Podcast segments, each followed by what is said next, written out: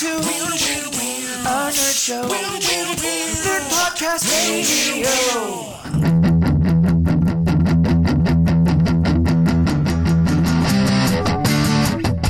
Welcome to Nerd Podcast Radio, your nerd home away from home. Hello and welcome to Nerd Podcast Radio. Special Mikey couldn't be here today, so this is Super Vegan Brian, and I'm here with Hindu Anthony. Hey, Anthony. What's up, Buttercup? It throws you off when he's not here, huh? Uh, a little. He kind of like he has an extended way of introducing everything. Well, you know, when he loses at What's Nerdy with You so much, he has to go off and and and do nerdy things when we're supposed to be recording, so so he can come back and beat us. You should do that one of these days. Just be like, "This is my nerdy thing. Fuck you guys." Today, we are joined by a very special guest, Madeline Holly Rosing. Uh, Madeline is the writer creator of the steampunk comic Boston Metaphysical Society and the author of the book Kickstarter for the Independent Creator. Hi, Madeline. Please tell Hi, us a bit guys. about yourself. Um, nice to be here. Thank you for inviting me. I appreciate it. Oh, it's great to have you here. yeah, steampunk Yeah. sounds really neat, actually. I've I've met Madeline a couple of times at two different conventions, um, at uh, Santa Clarita Valley Comic Con and now um, Palm Springs Comic Con, and we really needed to have her on. And I need to silence my phone because I didn't do that. Yeah, I, Shame. I, Ding, ding, I unplugged Shame. mine just in just in case. It's So, when yes, cell phones off, phone hard lines unplugged. yeah. Now my dog is just wondering who the hell I'm talking to. So Well, we have a ton of questions about your comic and about crowdfunding. But first, um, we're going to play the game we play every week. What's nerdy with you? If you're new to our podcast, what that means is we're going to go around the table sharing the nerdiest thing we did this week. And since Madeline is our very special guest, we're going to start with her at the end of our game. We will all vote and decide who did the nerdiest thing. Um, Madeline, what is nerdy with you this week? Probably uh, when I yelled at my husband for not recording The Expanse. but but he he uh, he took care of that. Uh, fortunately, Syfy does uh, uh, repeats, so he went back and uh, and made sure that the deed was done. so we're all caught up now, and I'm happy. I haven't watched that show. Is it good? Me- neither Yeah. I. It's good. It's good. It's a second season started last week. It's like a space opera. Yeah, it's uh based on um oh, what's his name? Corey. His his books. His name escapes me right now. I have not read his books, but now I want to go read them. But yeah, it's based on a series of science fiction novels. I'll have to check that out. It's all I read about on Twitter lately. The Expanse. Yeah. I've heard it mentioned a couple of times. Oh, you you we got some Just competition. We got some competition this week. Cutting um, yelling at your husband for not recording a show is pretty good. Anthony, what'd you do? I don't, know. That's that's kind of like my daily. I mean, I get yelled at by my wife all the time. See, I'm loath to bring this up because I keep bringing stuff up from this particular genre every week, and I feel like I'm going to burn people out. so it's what you're obsessed with. So what is it? um, okay, so back onto the, the my my my latest like passion hobby, 40k. Um, this has nothing to do with modeling. This has nothing to do with gaming. Actually, I decided. Um, I was like, I wonder if I could make a background for my army that I'm building, and especially the the main character who's gonna be running it. And I was like, why the fuck not? So I started writing a background for the army that I am assembling and painting. For a war game. yes, That's pretty nerdy, Anthony. Well, Yes, that sounds like fun. I turn I turn I turned to like what should just be a modeling hobby mixed with a war game into like a role playing experience with writing elements. Well, you know, word world building is a hobby that people have, and people do that in all sorts of ways. So that's cool. No, it is cool. It, Yeah. requir- it requires a lot of creativity. No, that's great. Well, I um I'm almost hesitant to share because I'm not really I, I'm mine's not that big this week. I ran my first Pathfinder game and since before the holidays. We finally got our group back together for tabletop role playing. Uh, yeah, and um I and my listener my my players listen to this podcast So I'm going to out myself here. I didn't have any prep done. and everybody, hear that? Yeah. and they don't they're not going to know that from playing because i'm pretty good at ad libbing but i didn't have any prep done. So i mean i pulled a polymorphed great worm dragon as a guardian to a dungeon. I winged every room on the dungeon on the fly.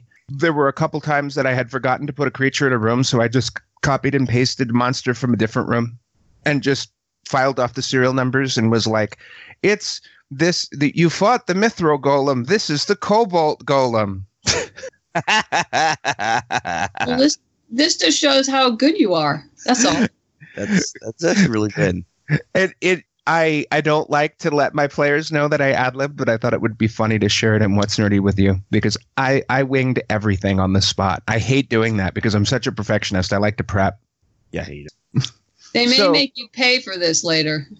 Yeah, I, I think they Yeah, might. I think they might. I there were there were some riddles in the game, and they hate riddles, and I I like I like I hate riddles as a player, but I like riddles as a GM. I think I'm a little sadistic. Well, I I kind of understand why you hate riddles, especially with the way riddles are kind of done in Pathfinder, where it's like they just let the players kind of solve them. But here's the problem with that: you're supposed to be role playing as your character, not as you. So it's really silly when it's this person walks up with like a seven intelligence barbarian and is like, "I solved the riddle, guys." What? I got it. well, the How is riddles, that even possible? You're borderline mentally retarded. How do you? How did you figure this out? I don't know. I got it though.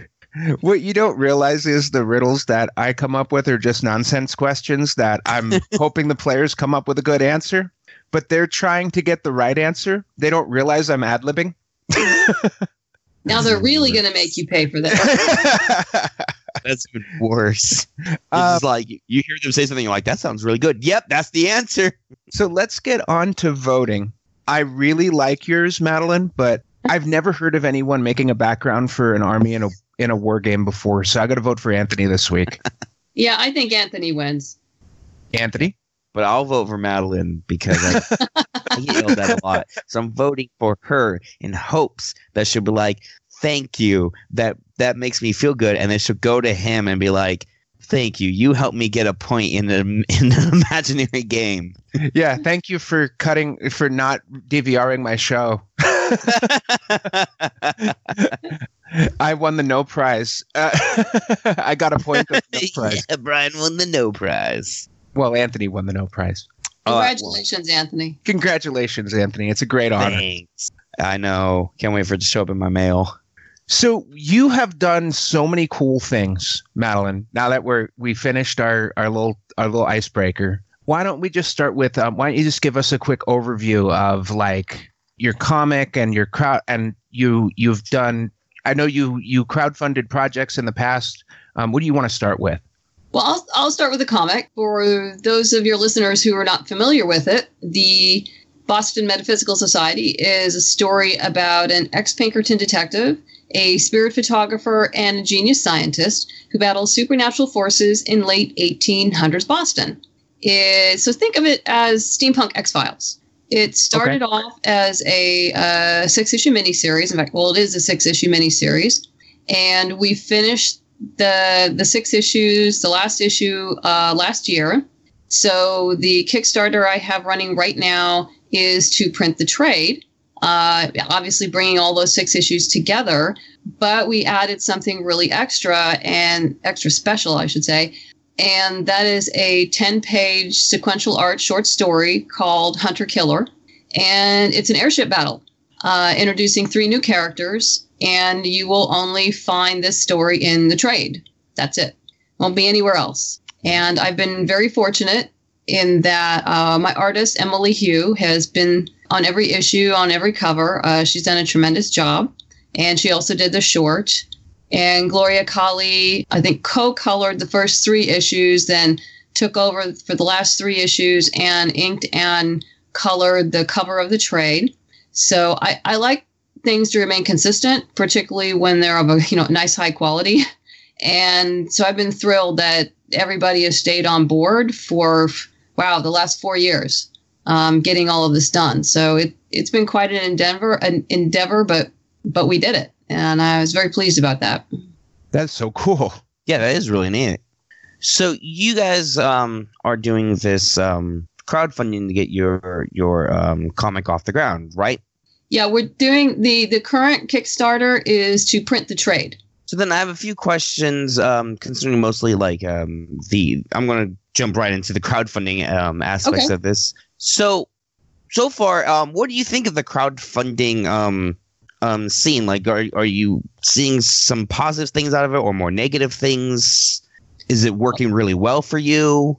Um, it has worked really well for me. Um, I will say that I failed my very first Kickstarter, and we learned a lot. When I say we, I'm referring to my husband because obviously he's the the back end in all of this, and and has to deal with me when I'm running a Kickstarter. Uh, Hmm, yes. these are hard. These these are very hard. It's a second time. It's a second full time job, and oh people yeah, they sound really difficult. uh, you know, and people need to understand that before before they launch. Um, and that's one of the things I teach in in my book and and in my class. Uh, but I would say yes, I've had a very positive experience with the crowdfunding uh, platforms. I've only personally used Kickstarter. I think it is a terrific platform. Uh, there's some other good platforms out there as well. Indiegogo. Uh, if you're doing a film, Seed and Spark. Uh, there's some smaller ones out there, but I mean, the three big ones right now are Kickstarter, Indiegogo, and I think Indie uh, Seed and Spark. Um, would you Um, count Patreon as uh, crowdfunding? No, um, Patreon Okay. is a different model. It, it sort of is crowdfunding, but it's not. Okay. It. Uh, I'm sure you've heard of uh, the Medicis from Italy and how they supported many uh, uh, for for decades. Uh, many of the artists like Ma- Michelangelo. I mean, that's where it comes from. Uh, Patreon comes from patron, the word patron. Yes. Mhm. And so literally they're looking for patron, you know, patrons of, of the art, and which is great. I, I also think it's a terrific platform, but it's very different than a normal, what I would call crowdfunding platform like Kickstarter and Indiegogo, in that you have to bring your fan base with you. Got it. You Okay. You can't find it on Patreon, at least not yet. Um, that may change in time because all of these platforms are constantly evolving. You know, yeah, I think probably in time, maybe in you know three to four years, they might be able to to do that. But right now, you really have to bring your own, and Yeah. if you can't do that, you're not going to make any money, and you're just going to be spending a lot of hours on two dollars a month. You know. Yeah, that makes perfect sense. Yeah, nobody goes to Patreon looking for content. They get their content and then they look for their Patreon. Yes. Patreon works very, very well for um, uh, visual artists of all ilks, whether they be illustrators, film people. There are a few writers that do very well there, but they were already popular before they went to Patreon Mm-hmm. and so they just they just brought their fan base with them. And it's a very very visual medium. Uh, there's on facebook there's are there are some groups like uh, what is it? Patreon tips? I think it's called patreon tips where someone did a whole research pod project on it and how the majority of the successful uh, campaigns on patreon all had to do with the visual arts. If you're like I said, if you're a writer, you're gonna you're gonna have a harder time unless you have a very you have a substantial fan base to begin with. And I'm saying that now. That may change in Yeah. the future, but but but for right now, um, I've actually been interviewed by Patreon as as to why I didn't come over there and start my own Patreon page, and it was pretty interesting. Uh, they really wanted to understand why, and that's because I'm a small indie creator. I have what I call a, a small but ardent fan base, but not one that's big enough to warrant uh, a Patreon page. Uh, for others, it will be different. Yeah. I mean, maybe in the future I will. That would be nice. I'd love that. So you you've talked about what kind of content creator would benefit from Patreon and what wouldn't. What kind of advice do you give for Kickstarter? Like what kind of content creator works for a crowdfunding Kickstarter or Indiegogo or something like that? Well, you have to understand that, that Kickstarter does only creative projects. And it can be anything, and from comics to film to to tech widgets to events. A there's a ton of creative projects, and they do very very well. Uh, and that's all in preparation and, and building the fan base before they launch. Indiegogo takes everything. See, Kickstarter doesn't do charities. Uh, they don't do things like GoFundMe. I'm sure you guys have heard of GoFundMe, Mhm. correct? Yeah, I've Yeah, donated to GoFundMe. It's also a terrific platform, but whether or not they it was their intention or not, I have no idea. But they're now branded as sort of like the emergency services crowdfunding platform. Like if you've wrecked your car, Yeah. you have extra medical expenses, people immediately think of GoFundMe. And I've had some people, I've, I've heard like, oh, I, you know, did a, a GoFundMe for my comic. And I'm going like, why are you wasting your time? there's, there's no, there's no market there. Um, it's, it's kind of silly, but people are going to do what people are going to do. Yeah. On Kickstarter, you can't do charities. Uh, there's no equity crowdfunding. Um, Indiegogo, you can do, like I said, anything. And they also have the flex funding, uh, where you can basically take money as you go. Uh, you don't have Oh. to reach your goal. You can have it either way. You can do it like Kickstarter, where you have to make your goal. Uh, and if you don't make it, you don't get any money. Uh, or you can do the flex funding, where people donate and they get your money immediately, whether or not they ever make their goal. I actually got burnt on an Indiegogo. Donated 50 bucks. Never got it back. Never got my product. For me personally, I only donate to Indiegogo with projects where I actually know the creator. That I have Oh, some, that's- I have a personal, yeah, I have a personal connection, so I'm not worried about it. I I haven't donated to to many Indiegogos, but I think the two or three of them I did um, were for films because well, I went to UCLA Film School. I have an MFA in screenwriting, and Mm. two of my um, colleagues from there. Uh, one was to finish post production on his film, and he finished it, and it was you know screened here in you know Los Angeles, so it got done, and yay, I was a part of that. Uh, and the other Yeah, one, that's always fun. yeah, and the other one was also for post production, and it was uh, Lily Amirpour, who, you know, is now one of the new up and coming directors. She, uh, yeah, she's done a ton of stuff. You can go look her up. But I knew my money was going to be well spent. That that's the point. It was not going to be wasted. Have you heard of the new the new form of crowdfunding where it's equity based and you can actually get a return on your invest- investment like micro ventures? Yes. Um, uh, Indiegogo now has equity crowdfunding, and Seed and Spark, I believe, has equity crowdfunding. Uh, you do need a lawyer and have all your, you know, I's dotted and T's crossed, and you do need to be incorporated for that. So it's that's a bit of a thing. Oh, so it's like any other investment business. Then you you gotta like there are contracts up and all that and all those kind of things. Yeah. It's sort of like traditional business and the crowdfunding model merging. yes. Yes. What a world! And I know there's other platforms for equity crowdfunding um, other than Indiegogo and Seed and Spark, but I mean, I'm not familiar with them since I mean they're they're not really creative based. That makes perfect sense. You were talking about um, some of the more uh, you and Brian both brought up, you know, like times you've been burned or or things that kind of you that were kind of like not good about crowdfunding. So let's get into that subject. What what are some of the things that you're like, I cannot stand this about crowdfunding, especially like um, let's let's stick with the main one that you're more familiar with. Um, go um, not Kickstarter. Go, Kickstarter, yes. Well, I have to say that that that some of the the concerns I've had with them in the past, they have taken care of. Oh, well, that's awesome. uh, like, I mean, like I said, it's a constantly evolving platform, and um, they want to get better.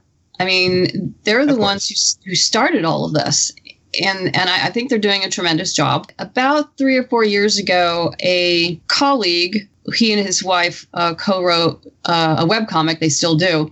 Ran a Kickstarter and over Thanksgiving, which is Mm. usually a mistake. You don't usually want to uh, they were having a hard time. Uh, and it's a marvelous thing. Any other time of the year, they would have done great. But uh, For right some reason, it doesn't work for Kickstarter. right before Thanksgiving, they were looking for a goal of twenty five thousand to do a you know big trade paperback um, of all Okay. their stuff. And right before Thanksgiving, someone dropped in ten grand. Oh, gee, that wow. Yeah, That's that's usually a big red flag unless you know them personally. Yeah. Yeah. Uh, and so he contacted Kickstarter. He contacted the guy. He says, Is this real? And they said, Yes, it's real. Everything's fine. Everything's fine. And then over the course of the Thanksgiving, the guy gradually took out his money. So Oh. they started trending down, which is always Yeah. bad because if you have someone going like, wait a minute, weren't they higher before and now they're lower? Well, anyway, by the end of Thanksgiving, that 10 grand was gone. And mm. and you lose that momentum and then people think that something's wrong. And so he wrote an article and about his experience and term this person a kick troller. And you still Mm. you still see them. I actually wrote a long letter to Kickstarter saying, you guys have to set up something to prevent this. And this is going to ruin your platform. and I think they they realized that. And I gave them some suggestions, and I think I'm I'm sure it wasn't me. I'm sure they were talking about this in house as well because they saw this was going on.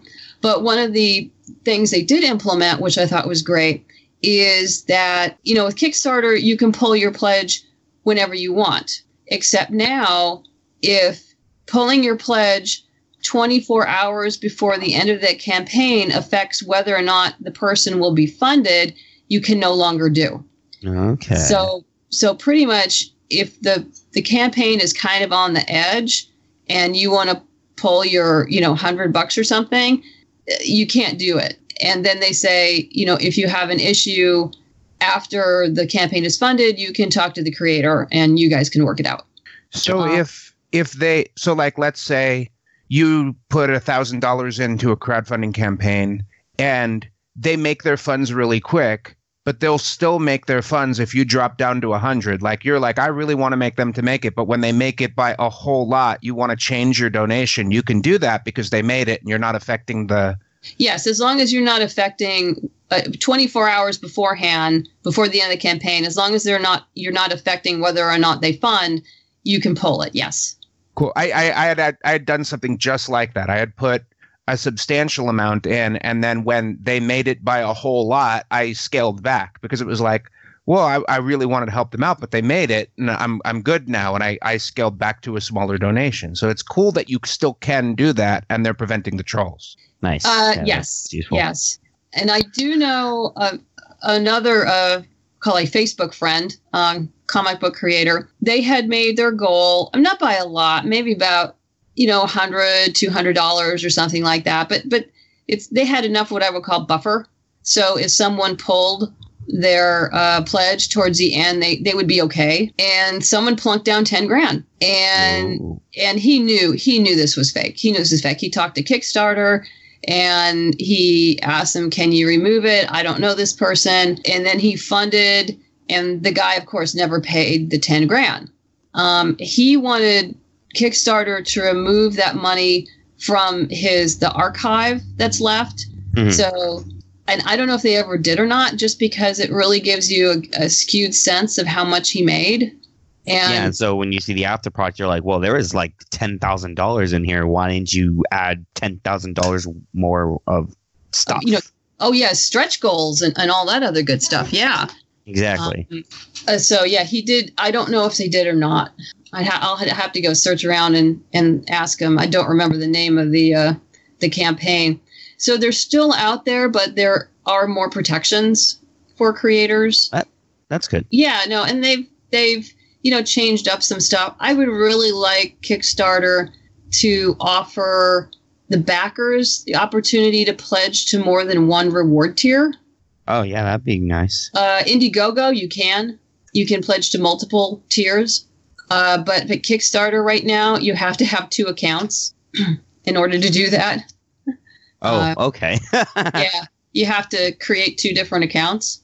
Or what people do with me is if they want to add extra stuff, they just contact me through you know the campaign and we work out something. That's always a good way to do it. Just contact. Yeah, I just do that too. Like people say, like, "Hey, I want to add X, Y, Z," and I'll say, like, "Sure, just add this amount of money to your pledge. I'll make a note in your file, and you'll get it after the campaign." And everybody's good. So, but I run small enough campaigns that I can do that personally. Uh, if you start having larger ones that are, you know, fifteen, twenty thousand dollars or more, then administratively it, it, that gets a little dicier. Now, speaking, you, you mentioned feature creep, and uh, I brought up, you know, um, you know, going way over the uh, the funding amount. I'm not sure if this is something that's common in other industries. I'm pretty sure it's not, but I I noticed it's really common in the gaming industry is when an indie gamer um, like far and exceeds their their amount. Um, from what I understand, numbers wise, they they actually do their product actually almost lowers in quality because of this because um they they're like, oh man, we made like let's say like fifty thousand dollars over. We got to add fifty thousand dollars more content in there, and it's like, and then it kind of bogs everything down. Well, I think the best Kickstarters, and Madeline, do you agree with me on this? You plan for that. You're proactive, right? Yeah, for all the same thing in my book and in my classes, I teach people that they should have at least three stretch goals, minimum stretch three stretch goals planned before they launch. Know how much they're going to cost, at what level you're going to set them, and then if you go beyond that, I mean that's awesome if you do that. But also you need to budget every single one. Uh, so you do have, you always need to have a little bit of buffer in case something goes south. So you don't have to dig into your own funds. And usually things go south with postage. it's always, it's almost always with postage. Right. Yeah, you just need to plan and budget for each thing. We're coming up on our second stretch goal here. Actually, we're less than $500 away from our second stretch goal.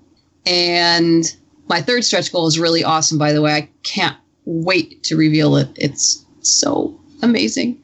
I'm so excited about it. I want to point out that in your second stretch goal, you have um, Sepulcher by um, Christy Shen on there, and we interviewed her. Yes, Christy's awesome. Ah. I'm sorry, Sepulcher. I'm, I'm really yes. bad at pronouncing things. Christy also did the cover of my Kickstarter book, uh, Kickstarter for the Independent Creator. Yeah, that's actually how you were put on my radar. Oh, okay. Yeah, because um, I had asked about that book, and Christy pointed me in your direction. Yeah, no, um, I I hire uh, a number of my fellow creators. Um, I move around a lot uh, between creator and creator because I like to spread the love. and everyone has their strengths too. So I, I go and I play to people's strengths and and what I need because because I suck at Photoshop, so I can't do any of that stuff. So I, I hire people to you know do my bookmarks and postcards and covers and stuff. So do what you're good at. I, I have a couple more things for Kickstarter before we dive deep into your comic because I'd like to do that. I'd like to talk about steampunk in your comic, but I got a couple more Kickstarter questions. Um, Okay. Can you give us an overview of your book and your class? Uh, the book, uh, the full name is Kickstarter for the Independent Creator, a practical and informative guide to crowdfunding. It is essentially a step by step guide on how to crowdfund an independent project. And it is geared towards independent creators who are looking for a funding goal of under or around or under $10,000. And it's for those creators who it's just you and maybe a partner and that's it. You don't have money to pay for advertising or a team or any of those marketing scams that pop up every time you run a Kickstarter, which you don't want to do. Most of them are worthless. Uh, what I tell people is when they get the book is they should read it through. I mean, it's not a big book, but it it's packed full of information. Read it through and then read it again and start making notes that are applicable to your own project. All of the references in the book are geared towards comics for the obvious reasons, because I've only run um, a comics Kickstarters, but the strategies are work across the board for any kind of from plushies to music CDs to novels to you know uh, biographies, um, any any small project um, and short film as well. Okay. It's very useful. Now onto your comic. This sounds really neat. Okay, so you you are making this um, trade of this steampunk comic. Now, what what what about steampunk just makes you want to make a comic about that particular genre? Well, the original story I wrote as a TV pilot when I was at UCLA and shopped it around a little bit. And this was before steampunk really started becoming mainstream. hmm It was suggested to me from a person, uh, a director in my class, that one, I turned it into steampunk because it did start out as just a period detective piece. And Hmm. I did some research on. I knew I had heard of steampunk, but I didn't know a whole lot about it. And it and it turns out I, I love history and I love science fiction, and steampunk is a wonderful marriage of the two. So it was the perfect genre for me. And it was also suggested later on that I turn my TV pilot into a six issue miniseries. So I went back to school, learned how to write a comic, and I did it. Uh, I was very fortunate that in that class I had some amazing mentors, and it was through them that I found uh, my team. And it just this is how it all kind of kind of happened. I, I, I think one of the reasons uh, it turned out so well is because I had such great mentors between that class and friends of friends and uh, learning about the comics industry and so it's been a it's been a great experience tiring but great experience I I am really excited about your um about your about your tra- or your upcoming trade. I'm really happy you got funded. That is really the end of our interview segment. Um, we can we can wrap up and um, talk about um, what's going on in in our lives, what kind of projects we have coming up, and give you a chance to plug your work. okay Madeline, how would people get a hold of you? And do you have anything you'd like to plug? obviously the kickstarter that's going on right now it runs until march 3rd 11 a.m at march 3rd and you can find it at kickstarter.com uh, you can also check out the website at www.bostonmetaphysicalsociety.com uh, i'm also on facebook. Uh, so you just have to type in boston metaphysical and it'll come up Okay. and i'm on twitter and the handle is at m m as in mary Holly Rosing. That's H O L L Y R O S I N G.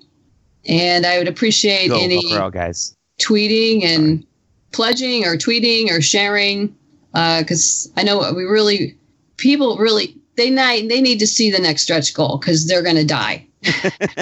it looks really cool. I mean, you got um, you got four We- we- different comics available.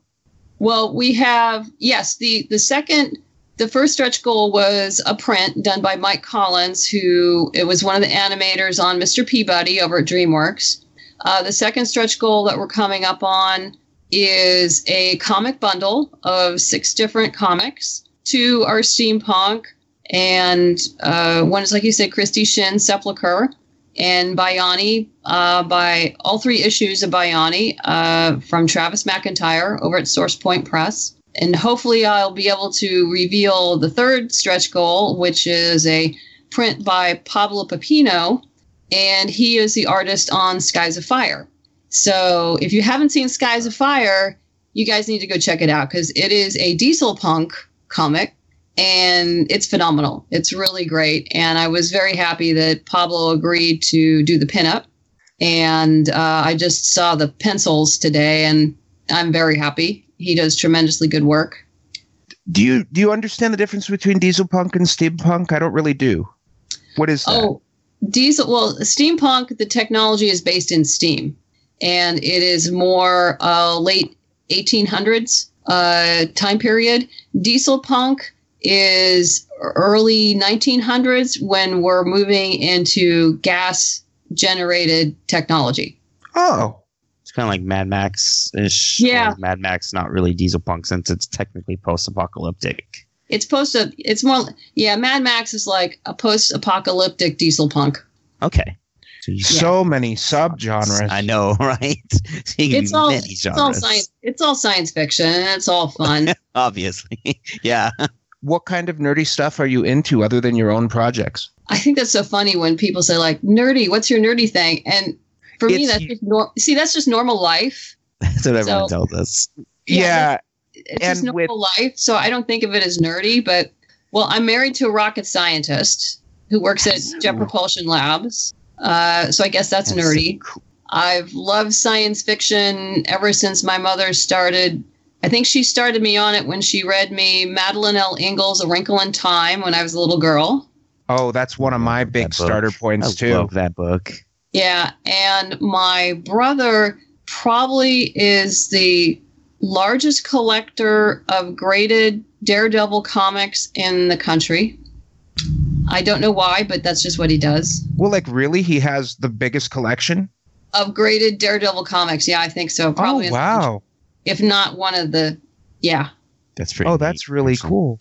which is really funny because i had no interest in his comics because i had no interest in superhero stuff there was just nothing there for me and it wasn't until i started adapting my tv pilot and i went back to school and of course the instructor says okay now you got to go read indie comics i'm like okay and decided that and when i read them i was really mad because no one had told me about those before and they were awesome so it's just it's it's kind of unfair that they don't have indie comics in school they should Yeah, have a comic class. I'm down with that.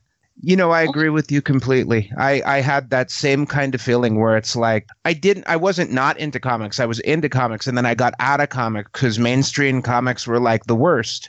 And I didn't even know independent comics were a thing until way later. yeah and it's it's surprising. And a friend of mine recommended uh brian vaughan's Y the last man. Hmm. and i think that's one of the first ones i read. I'm like oh my god. This is awesome. And then of course i've been keeping up with saga uh, when i can. And oh and i al- i actually i do reviews at fanbase press uh, mostly of independent comics but sometimes mainstream so i get a chance to read some pretty fun stuff from them uh, i've been reviewing uh, snowfall which is a science fiction uh, series, which I've been enjoying. And then, uh, or for something really fun, uh, the Yan brothers do something called Serving Supes, and that's S U P E S. And it's about two twin brothers who they're process servers, and their job is to serve summons on superheroes and supervillains. And usually that doesn't end well. Uh, it's a pretty funny series. I think it's from uh, First Comics, a small press publication. You're writing this down? Yeah. I'm typing it down. I uh, I've been into a, a newer independent comic, but it's not. I don't know if it's it's Icon, which I think is DC's indie label, where it's like it's not indie but um, creator owned content. Okay. Um, Empress, I really like right now. It's I haven't read that. I have uh, read Monstress and Lady Killer. Oh, I haven't checked those out. Okay, I'm writing those down. I've Oh. heard of Lady Killer, heard of it, but I've never read it. Lady Killer is amazing. I mean, not only the art and the story. Essentially, the story is about it's in, set in the 1950s, uh, probably about obviously 1950s. You know, six years after the war, and uh, you can tell it's getting the end of the day. But uh, it- it's a woman, uh, probably in her late 20s, who loves being a housewife. She loves her kids. She loves her husband. She loves getting dinner on the table at six o'clock every night, but she's also the best damn assassin you could ever hire. And she loves that That's too. awesome. Oh, that's cool. Yes. It's like Mr. and Miss Smith, but just Miss Smith. just Miss Smith. Yeah, her husband knows nothing, and and the art they've uh, two young women write it, so I know they weren't alive during the 1950s. They get everything, all the detail, the period detail correct, like the Felix the cat clock in the background, and the sunbeam mixer, and just you know how she sits, and just all this stuff. It's tremendously good. Uh, and in the back, there's ads they did kind of making fun of the the times and, and everything. Anyway, yeah, go go read it. It's very good. You'll like it. I'll have to check that out. Anthony, do you have anything new to share that you're up to? Modeling stuff, writing Yeah. stuff. It's like the same thing, huh? No, you're modeling um, Warhammer 40k. Yeah. But I don't have any more new models. Like I have everything pre-ordered and nothing's shown up yet. So If you want to see his models, Madeline, um, take a look at our page. Okay. He's been he's been um, and I'm going to describe this from his perspective because he's pr- described it on other um, episodes. But he's taken his tanks and he's painted them so they look like they're rotting with like pimples and boils growing on them. Wow. That's what Yeah. I call attention to detail. What's the army called? It's like a demon infested army. Oh, okay. So the main army is the Chaos Space Marines, evil version of Space Marines. Um, the specific army would be the Death Guard. They're basically uh, patrons to the the Chaos God of Death, Nurgle. So everything about them is all death and disease and plagued, and they're all plague ridden, and they go around spreading disease across the galaxy. and they have boils and pimples growing on their tanks, which I think is weird. Oh, and yeah, just- cool, and you don't see that and, kind of and their body and their armor. It's just lots of lots of lots of gross things all over yeah the um if you google the name of the army it's all gross it's all really gross yeah, Brian's just. I showed him pictures and he was like, "That's disgusting." yeah um because I, was like are they undead because there's like organs hanging out and stuff and he's like no they're just chaos army yeah. They just welcome to chaos. Chaos does weird stuff. So uh me right now i finally got a chance to go to the movies because it's been a while um and i saw split by m night Shyamalan. it was My Fan- my my. fantastic. I know you're all you're all reacting to an M Night Shyamalan movie. I should it know was- I'm not reacting to an M Night Shyamalan movie. What I'm just react I'm just surprised people keep giving him money. I'm sorry. It was so good.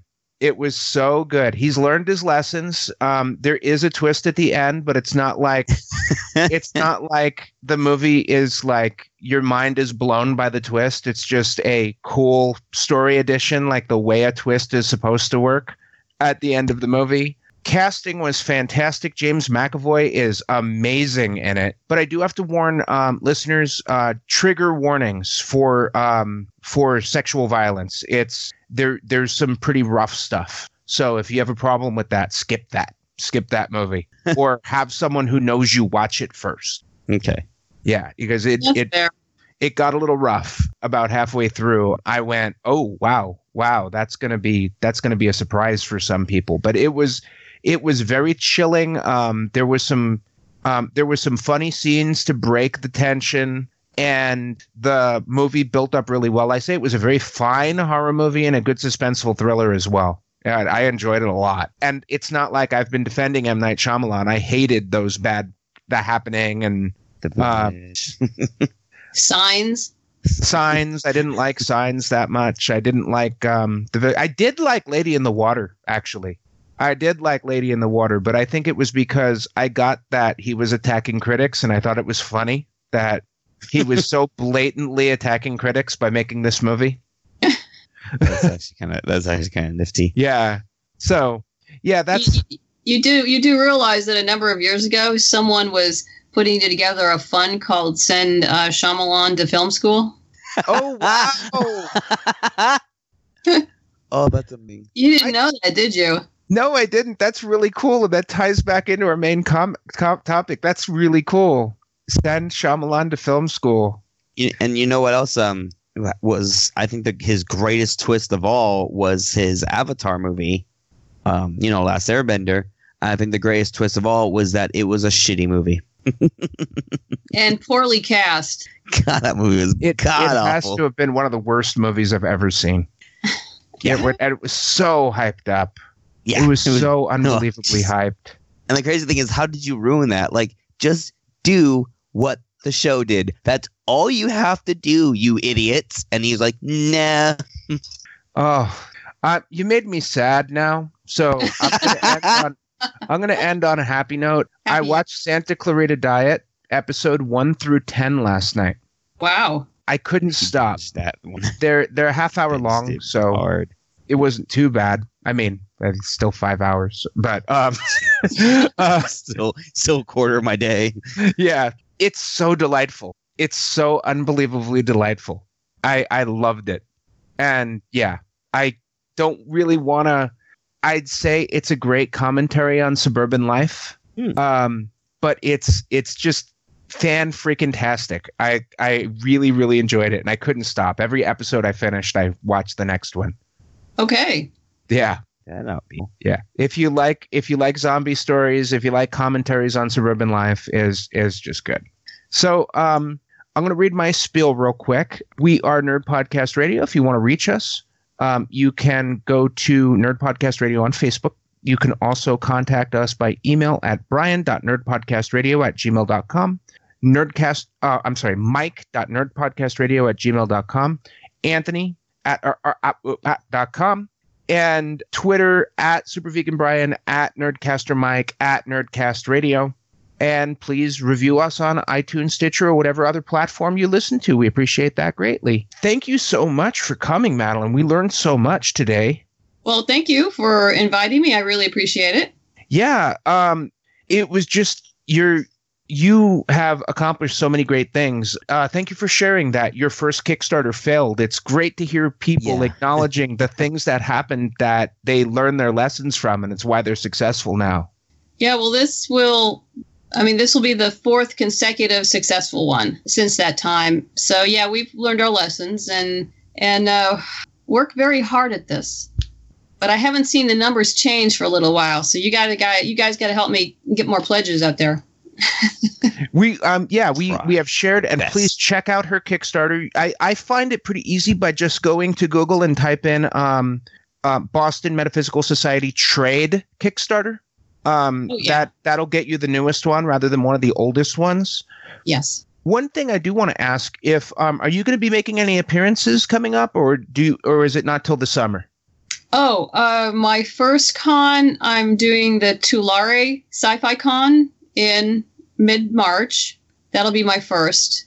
Where is that? Uh, in Tulare, California. It's a small little town. It's like Is a that- warm-up con for me. Is that like Central Valley or Northern or It's it's about three hours north up the, I think the 99 from Los Angeles. okay? So it's like just past Bakersfield. Yeah, it's actually parallel to Bakersfield. Bakersfield is on the five, and Tulare is on the 99. Oh, cool. I love those little fringe conventions.